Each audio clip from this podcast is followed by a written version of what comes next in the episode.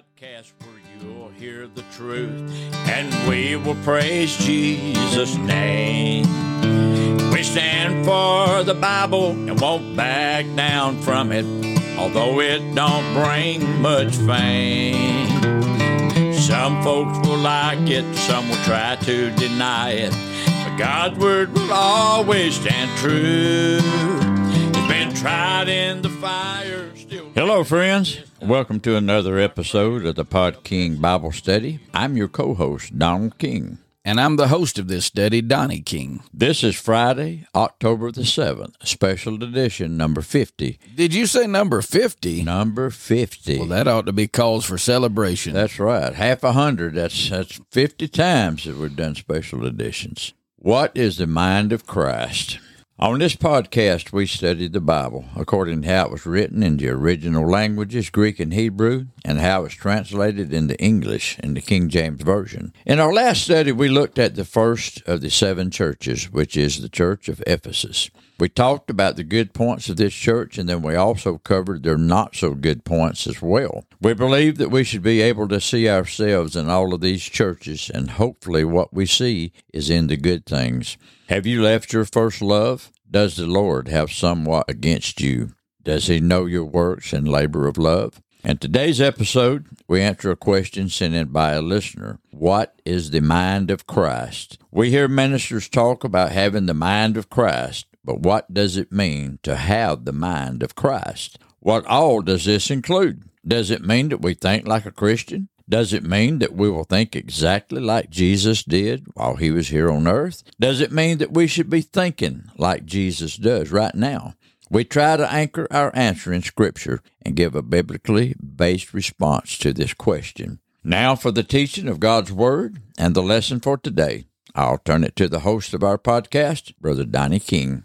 Well, thank you for joining us today. We're excited about this topic. This happens to be one of my favorite topics to think about, talk about, and to study about. And the question that we're looking at today was sent in by a listener.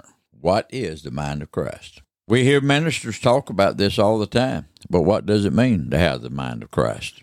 Well, I want to look at Philippians 2 and 5, which is the most known verse that contains that idea, and read it to you. It's very simple.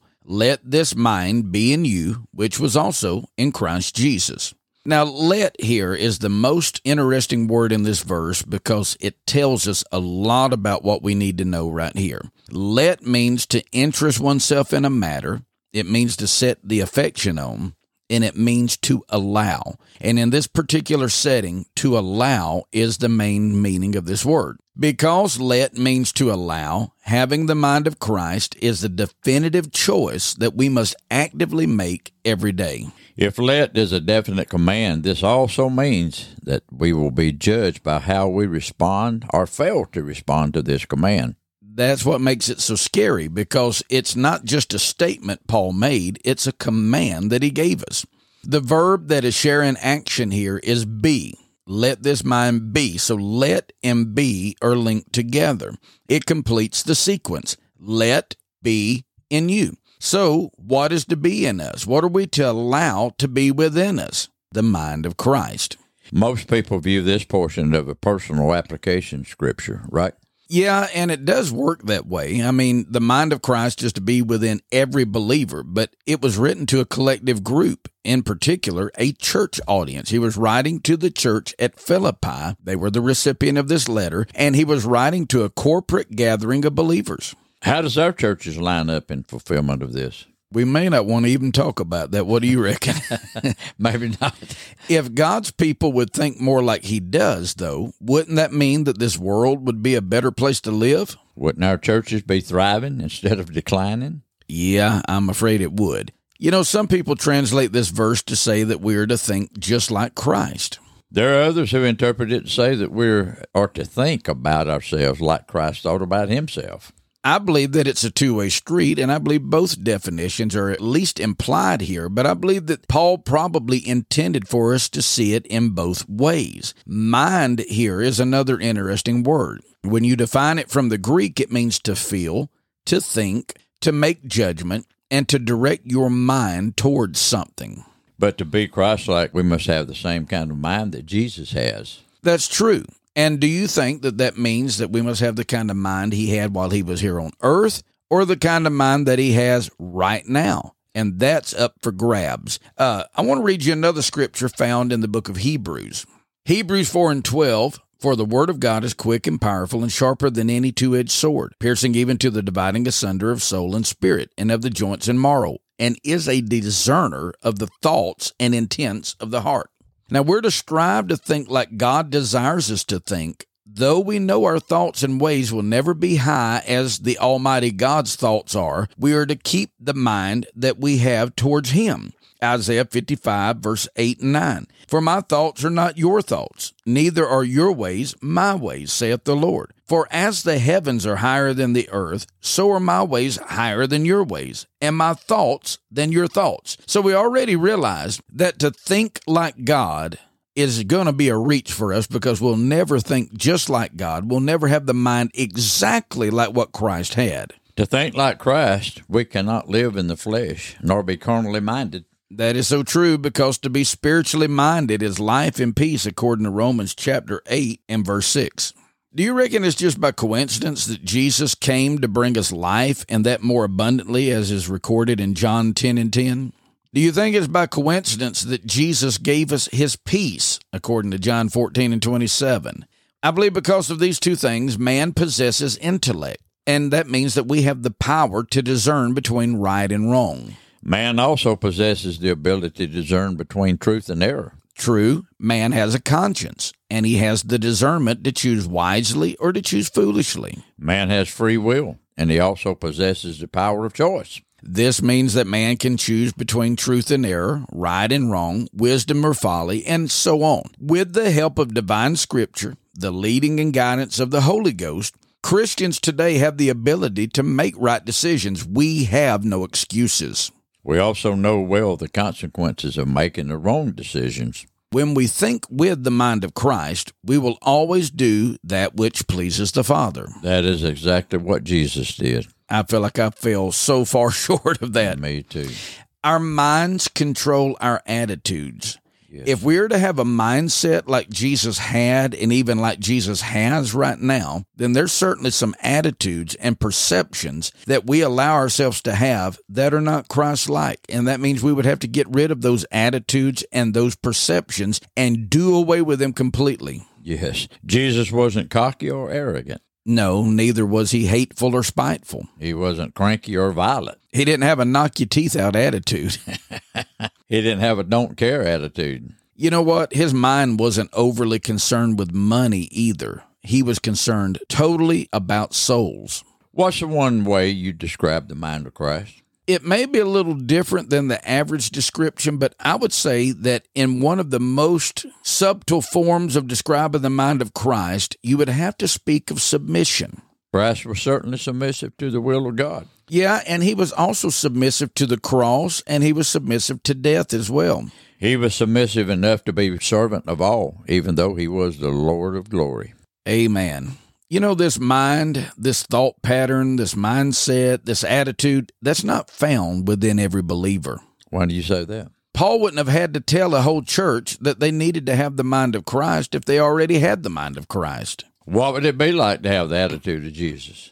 Can you imagine having his humility, his selflessness, his kind of love? I really think that if we had that down pat like he had it, this world would be a different place. Our churches, just think about that. People couldn't resist coming into our churches because there the minister would have humility, the people would be selfless, and the love of God would be shed abroad in every heart. So when we read the part where Paul said this mind was also in Christ Jesus, some people declare, well, that's to be understood as the past tense. We're to have the mind that was in Christ Jesus, and that means that we're only supposed to have the mind that he had when he was on the earth. Now, I would say that in one sense I disagree with that, but in another sense, it would almost be impossible to have the mind that Christ has in heaven today. We connect more with his fleshliness than we do with his spiritual side.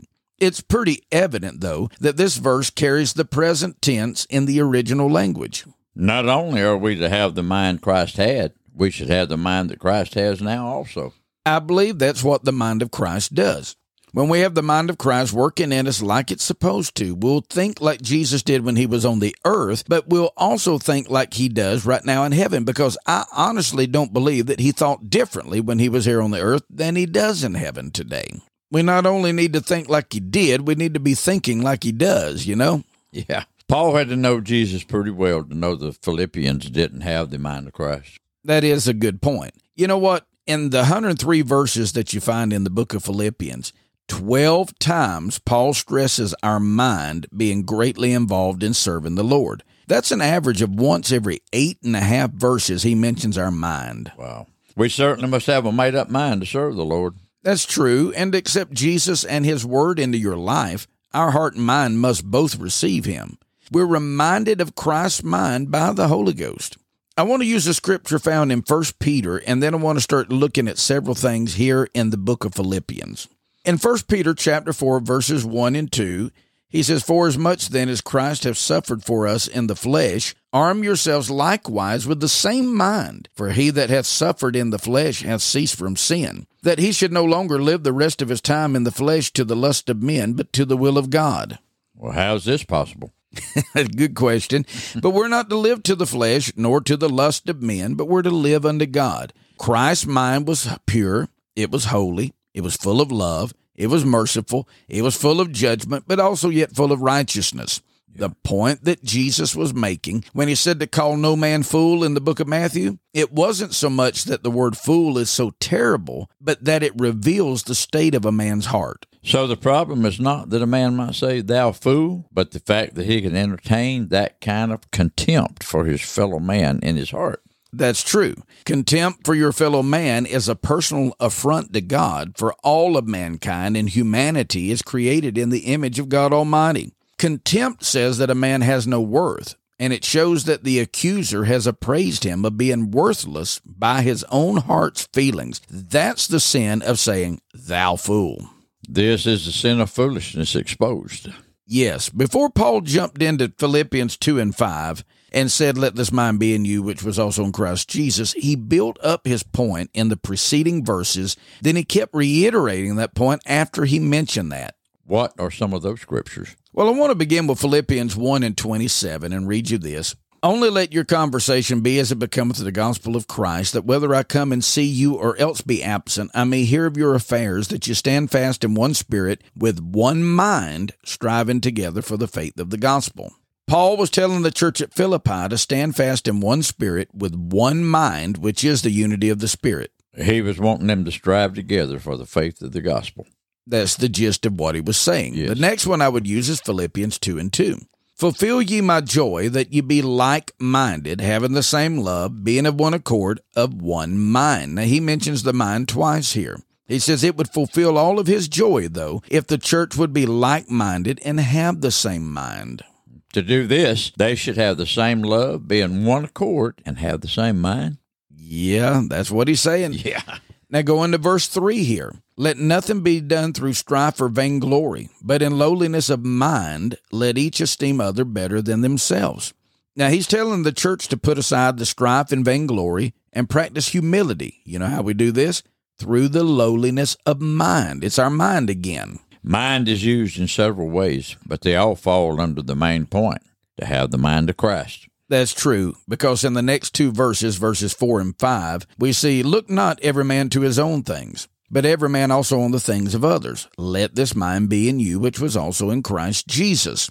So he's telling us not to look out just for ourselves, but we need to be concerned for others too. That is the mind of Christ. To do these things, you would have to let this mind be in you, which was also in Christ Jesus. That's right. In verse 20, he mentions it again in the same chapter, chapter 2 For I have no man like minded who will naturally care for your state.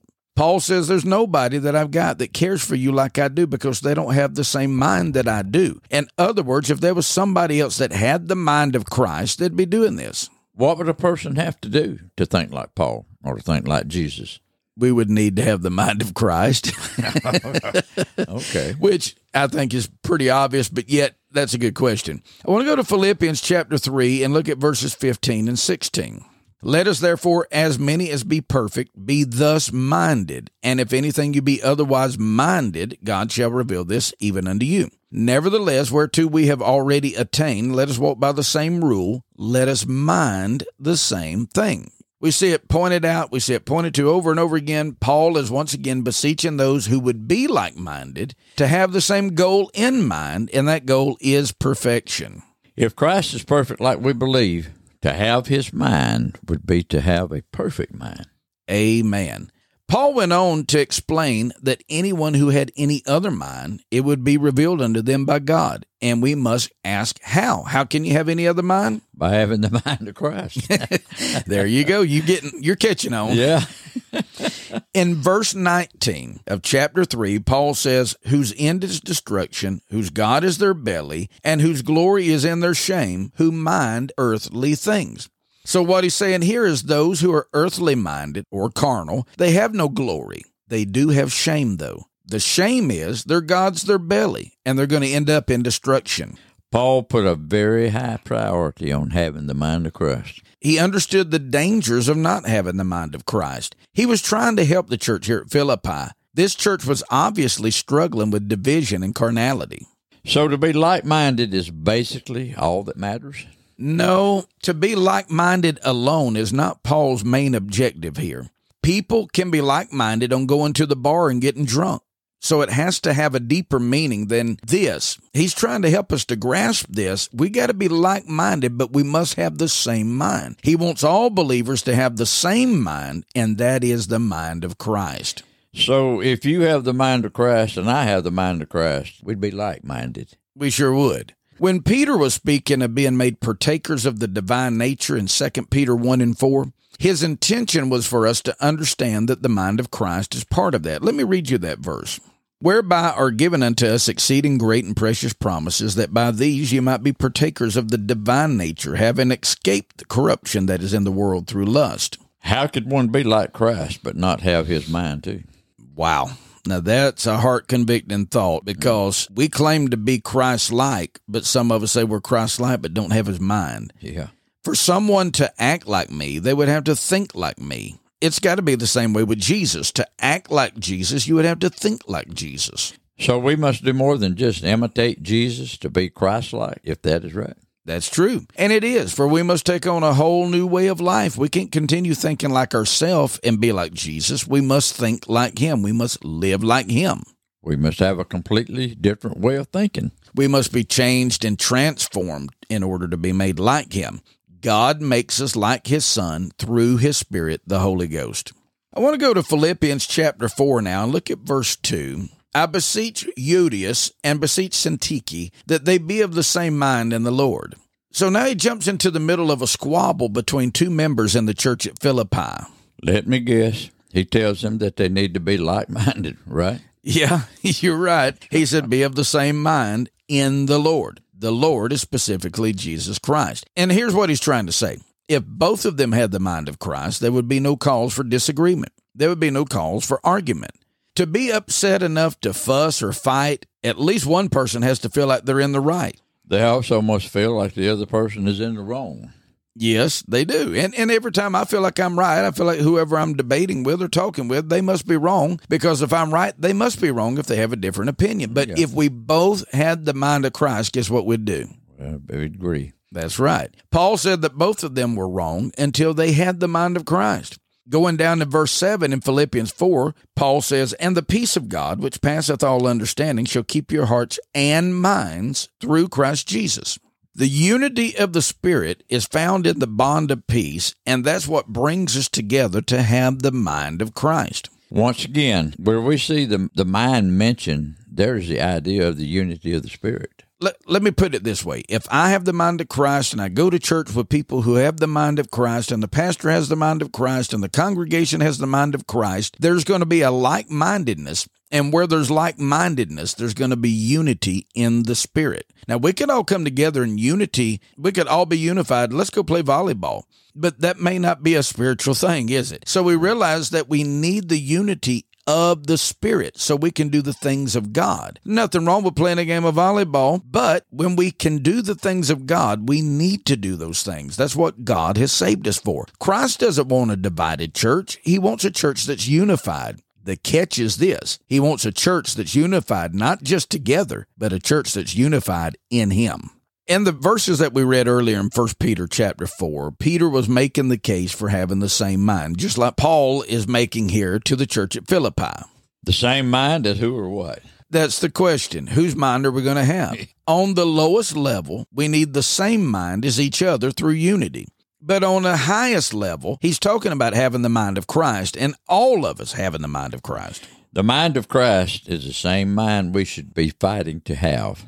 Yes. And fight is certainly a good metaphor to use right here because that's what Peter said. He used a military term which translates as prepare yourself, equip yourself, get ready for battle, get the tools and weapons you need. Those definitions paint a word picture that tells us how we should interpret this passage. It really does because our mind and our thinking is metaphorically being used as the weapon here in the sense of arming ourselves. Remember, he said, arm yourselves being of the same mind. So he's saying, get your weapon together. Well, what's our weapon? It is the mind of Christ, it's the mental attitude and disposition we are to have. This ties back in with the word Paul used for mind back in Philippians 2 and 5.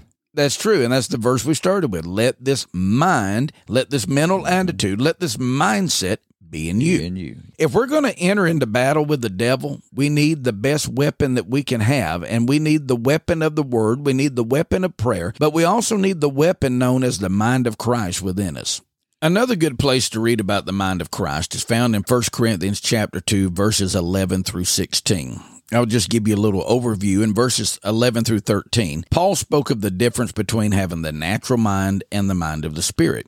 In verses 14 through 15, Paul says the natural man may even be highly intelligent, but he doesn't know what he ought to know unless he taps into the Spirit. He can't receive it because it's spiritually discerned. That's right. And I wonder how many people in our churches are naturally minded and how many of us are spiritually minded. I believe if we had more people who were truly filled with the Spirit of God, we would have a much better comprehension of the mind of Christ.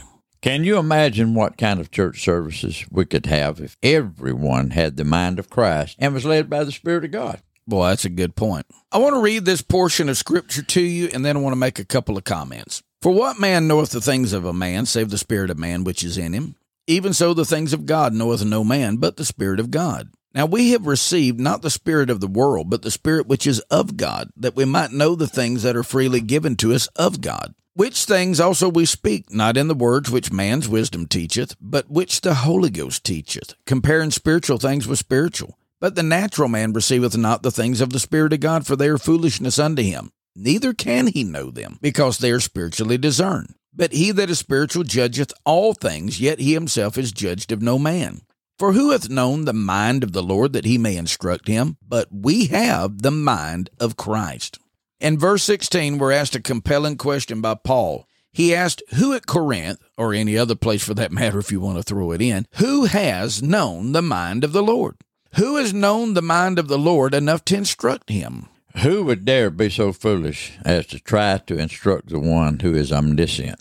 That's a good question. I don't know anybody, but there have been. There's been atheists that have rose up yeah. and tried to tell God how he should have done, and if there really was a God, he ought to have. I want you to realize something. There are people that foolish, but not anyone that knows the Lord would do that. We look at this question, we begin to think that Paul must be off his rocker. But let's look at the question a little more carefully. When we fail to think with the mind of Christ, are we not saying our mind is just as good or possibly even better than the mind of Christ? Because when you choose to think in your terms, you're choosing not to think in Christ's terms. We feel that our thoughts are better than what other people have. That's true. We hate to admit it, but we follow our own feelings and thoughts over what other people say. But we hate even more to admit it. We follow our own feelings and our own thoughts over what God says some of the time. It sounds like Paul was simply making a statement after he posed this question, but I believe it should be seen as more of a rebuke. What statement are you talking about? Well, his statement or rebuke, whatever you want to term it, he says, but we have the mind of Christ. I think he's rebuking them, saying, hey, you've been thinking in a certain way, but we have the mind of Christ. You don't have to think like you're thinking. We must tap into the Spirit to have the mind of Christ revealed unto us. Yes, and I believe that's why in 1 Corinthians chapter 3 verses 1 through 4, he rebuked the church at Corinth soundly for their gross carnality. Let me read you that passage of scripture.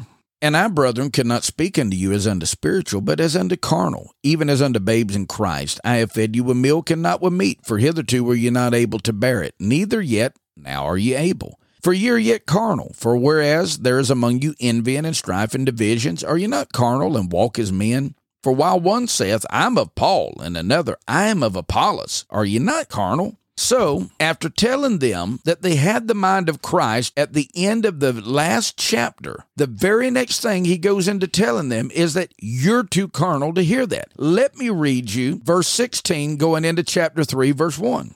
For who hath known the mind of the Lord that he may instruct him? But we have the mind of Christ. And I, brethren, could not speak unto you as unto spiritual, but as unto carnal, even as unto babes in Christ. And then he goes through with his rebuke. He told them, You are to have this mind of Christ. You've been given the mind of Christ, and now you're carnal. They could not bear to hear the full gospel truth, which to me is very sad. Yeah, but I wonder if we are in any better shape spiritually today. They were given the greatest mind anyone could possess, the mind of Christ, but Paul compared them to babies. Paul accused them of being carnal four times in this passage. Yes, he did. I'm afraid that we think that we're much better than those primitive Corinthians were. Reckon what Paul would say if he was writing a letter to the churches of our day. I don't know if our people could handle what Paul would say to our churches uh, today. Paul was disappointed that this church was given what they were needed to help them become more like Jesus, but they were choosing not to use it. He told the Corinthian church that we have the mind of Christ. That's true. And he told the church at Philippi to let this mind be in you, which was also in Christ Jesus. So, which church would you say was in better shape? One church had the mind of Christ, but they were failing to use it. The other church was not allowing the mind of Christ to be in them, so they were kind of in the same shape. Neither church was operating like it should have, nor could have. Are our holiness churches operating as they should be operating? Are they being led by the mind of Christ? And I know we can't answer that across the board. Each church would be individually judged by God. But I, I, feel like I have a little bit of an analogy I want to use just to show us how things do work, how things can work, and then how they should work. All right, here's the way things do work. I remember just a few years ago when everybody had CDs. I used to do a lot of copying of CDs, burning CDs. And when you burn a CD, you take the music from one disc and you pass it on to the other disc, and now it has precisely the same thing on it that the original disc had. what has that got to do with anything? Nothing. I just felt like talking about it. no, I'm just kidding. The copy is an exact representation of the content that was found on the original. Now, let that soak into your mind for a minute. There's something that came up with it originally, then it was transferred to something that was blank, but now it has the same thing. Satan does the same thing when he burns his thoughts into our thinking so we can think his thoughts. Okay, let me give you an example. You may be sitting there not thinking of anything in particular, just kind of daydreaming, and all of a sudden the devil tells you, God doesn't care for you. All of a sudden, that thought comes out of nowhere. If you think on that thought very long, eventually you get to feeling sorry for yourself. Think, well, my children are lost and God ain't saved them. My wife does need healing in her body and He hasn't touched her. The church I go to, they really don't care if I come or not. And next thing you know, you're thinking just like the devil. He burned his thought into your mind, and now you're thinking his thoughts instead of your own thoughts. And you're thinking his thoughts instead of the Lord's thoughts. Oh, okay. You're saying that it is his goal to get us to do this until those thoughts are burned into our minds, they become our thoughts. Yes, they do. His thinking starts as a suggestion or as a question, but it turns into our way of thinking for us. Makes sense. The danger is if it becomes our way of thinking, it will then turn into our way of operating. It will. Incorrect thinking creates the actions that result from those thoughts. On the flip side, though, this is exactly what needs to happen to us with the mind of Christ. We need to have our minds just to the place where He can speak into our heart what we need to know, how we need to think, and immediately we take it up and we think that way and we believe that way, and then we will live that way. Before we close today, I want to list a few of the ways having the mind of Christ would help us. We should know Jesus in such a way we would know what to do, what to say, and how to act at all times. We would know how to treat people and how to love them. We would know how to help them and how to lead them. We would know how to be a light to those bound by darkness We would be a witness to those facing certain judgment. We'd be a living testimony in this lost world in which we live. We would know what scriptures to use for answering questions when unbelievers would ask us. We would know what doctrines are true and biblical. Our chances of being in error and being deceived would basically vanish if we all had the mind of Christ. Dear listener, are you letting this mind be in you? You ought to because we've been given the mind of Christ at salvation. It's enhanced to a better knowledge of Christ and having his mind more so when we are allowing God to sanctify us. When we receive the Spirit of God, the Holy Ghost, he speaks what he hears from God and reveals it unto us, which gives us a direct hotline to the mind of Christ. Let me ask you again do you have the mind of Christ? How can a person that's full of God's Spirit struggle to find and have the mind of Christ? Paul said that we have been given the mind of Christ. I'm persuaded that we will stand guilty in judgment if we fail to allow, or as Paul said in Philippians 2 and 5, to let the mind of Christ be in us. Amen. Friends, remember if you have a Bible question that you'd like an answer to, drop us an email at DK Ministries 1977 at yahoo.com. That's DK Ministries 1977 at yahoo.com. We thank you and encourage you to send in your questions that you might be wondering about, and we'll do our best to give you a biblical answer. We certainly hope you enjoyed our podcast today, sharing God's Word. And until next time, may God bless you all. Come back with us for Monday's episode number 85 The Churches of Smyrna and Pergamos. I'll gladly bear the reproach, Lord, for the gospel's sake. Where I go, you've already been there, cause I'm walking in Jesus' name. Well, I'm walking in Jesus' name. I'm going where He bids me go. I'm dressing and talking like He wants me to. He's a keeper of my soul. I have learned to lean on Jesus and cast on Him my ever concern. I'm looking for